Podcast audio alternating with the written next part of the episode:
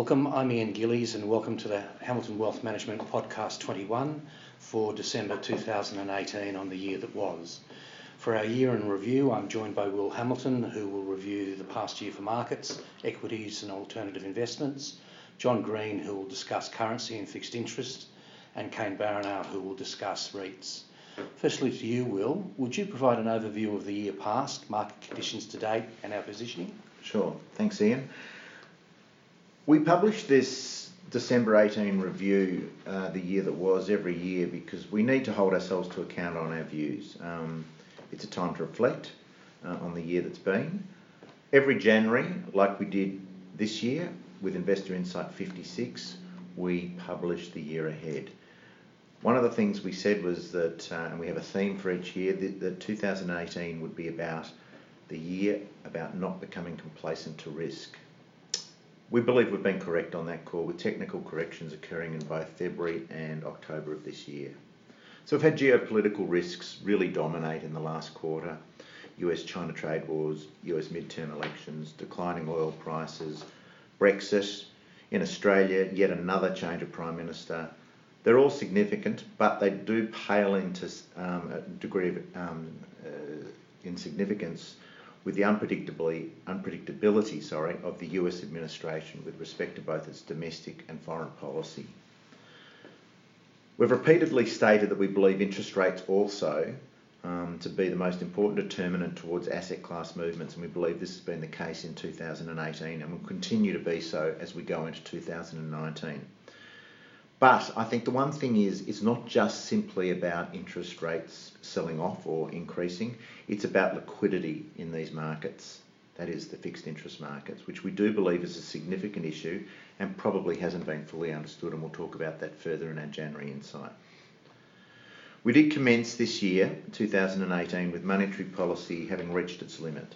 We often referred to this period as the Goldilocks scenario, synchronised global growth combined with low inflation. Investors have enjoyed the most balanced upturn since the GFC, which was 2009 2010, with worldwide economic output running above long term trend for 17 uh, uh, consecutive quarters, according to Citibank. The International Monetary Fund has also projected, projected global GDP growth to remain steady at 3.7% for 2018 um, it was 3.7% in 2017, and NAB projects 3% GDP growth for Australia in 2018 against 2.4% last year in 2017. So, in writing our outlook for 2018, we did bias towards equities as we believe this was still the best, the least overvalued asset class. And whilst equities have retraced back to fair value on a long term measures post October November sell off, they do remain cheap relative to mainstream fixed income. So we had a slight overweight to risk-based assets as we ended 2018, but by early February we'd adjusted these settings to neutral. We saw volatility return, um, and given volatility we've seen recently in markets, it's tempting to discuss these, but we'll consider the and then the implications. However, we will look uh, forward to writing this uh, next month in Investor Insight number 70. Thanks, Will. Uh, John, would you like to comment on the currency? Sure. Um, as usual, we weren't prepared to forecast a level for the Aussie, but we were prepared to provide a direction. We forecast moderate weakness in the A dollar during 2018, but despite this call, we did see some risks on the up, upside, uh, hence our hedging position that we've had in place all year for international equities. And we believe our call to hedge international equities 50 50 has been correct. The Australian dollar was continuously called lower during 2018, having commenced the year at 78 cents. It peaked at a little over 81 at the end of January, and then it has indeed trended lower for most of the year. The expected widening of the interest rate differential between Australia and the US has contributed to this move, but a stronger US dollar has also contributed as the US economy continued to power along and also as geopolitical issues drove investors towards the US dollar as a safe haven. Those who were predicting a sharper fall in the A dollar were, however, disappointed. As at the close of November, the Aussie dollar was at seven, just over 73 cents against the US dollar, which is a movement of only 5 cents or 6.95% since the beginning of the calendar year. Thanks, John. Um, Will, how did you see equities during the year? Yeah, look, there's still a month to run naturally, um, and we can look at a rolling 12 month performance figures at the end of November. But what we've actually got on the table there is since the 1st of January. Um, as I mentioned, we came in uh, neutral towards Australian equities at the beginning of the year. We were positive or overweight developed market market equities, which was changed in February to a neutral position. Australian equities actually were the star performer for the first six months uh, of the year. Um, it was actually at the halfway mark, one of the only developed markets to show a positive return at the halfway mark. But actually, it's interesting to see uh, they've probably been one of the most disappointing markets uh, as at the end of 11 months um, for the year, if you look on the table in our insight. So to be neutral equity markets has been the correct call given the volatility markets experienced during 2018. Some could argue we could have even been negative or underweight, but global growth and company earnings have continued to be strong. They've surprised on the upside and they were not projected to turn until late in the first half of 2020. So this earnings strength, the economic growth that's going to continue to support equity markets into 2019, um, is it's it's it's there, and we don't believe that we will probably be moving to a negative or underweight position until early 2020. Emerging market equities is where we adjusted our position twice during the year which is quite rare um, and uh, probably the area where the most debate exists in equity markets. So we commenced 2018 with a positive or overweight position.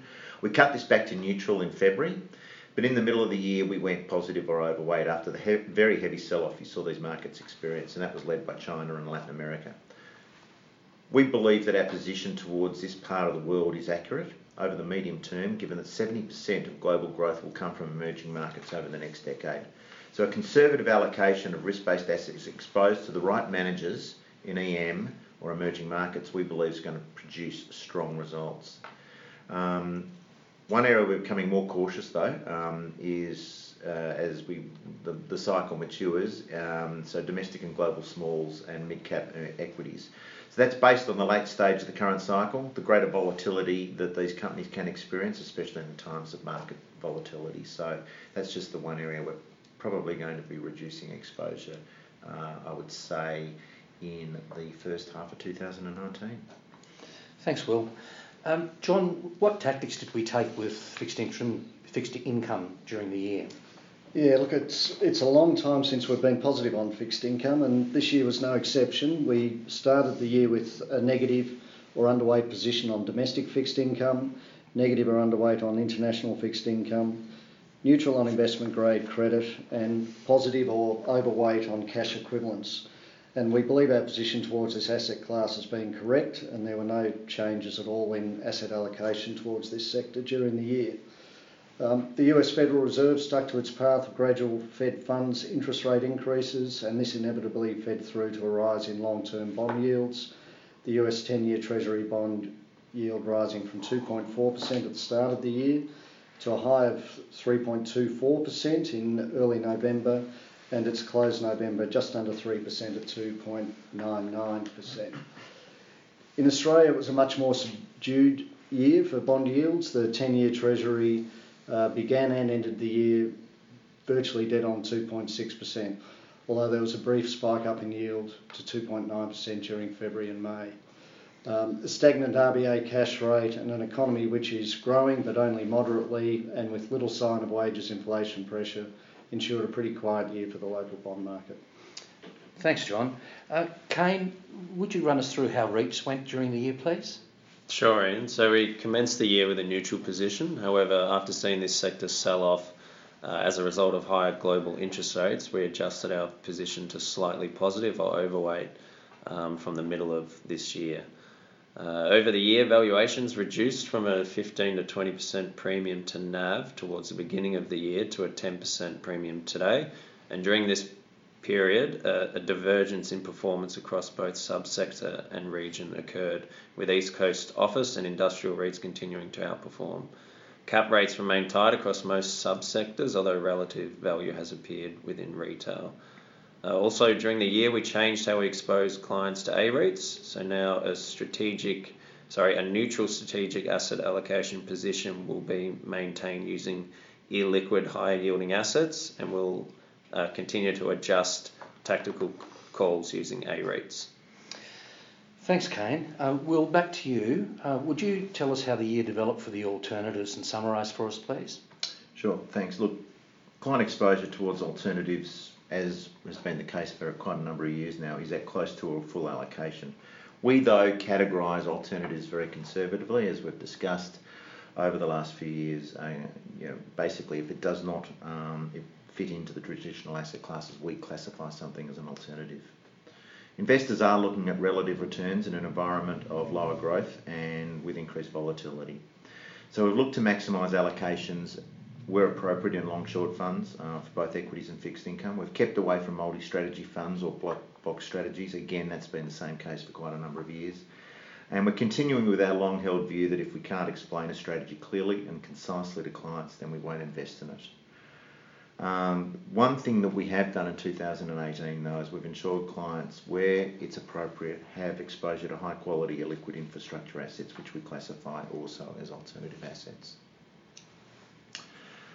I just want to just summarise things uh, as we go into the end of the year. So our thematic call of not becoming complacent to risk has been accurate uh, for 2018. It's been a very difficult year for investor, investment investor returns. Volatility and downside corrections unfortunately dominated, especially as we look to close out 2018.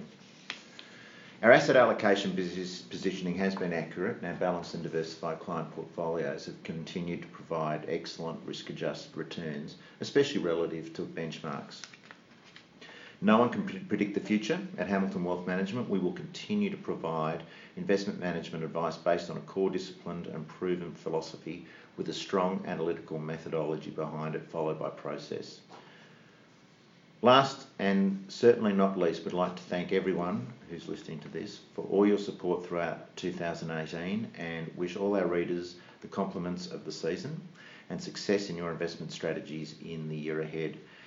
It, it has been our pleasure, and we do think it's a privilege to be able to communicate so openly with our valued clients and partners, and we look forward to working closely with everyone in 2019. Thanks, Will. Um, thank you to John Kane also for today's podcast. As always, if you have any questions or would like a copy of our insight, please call us on 03 9275 8888. I'm Ian Gillies, and thank you for listening.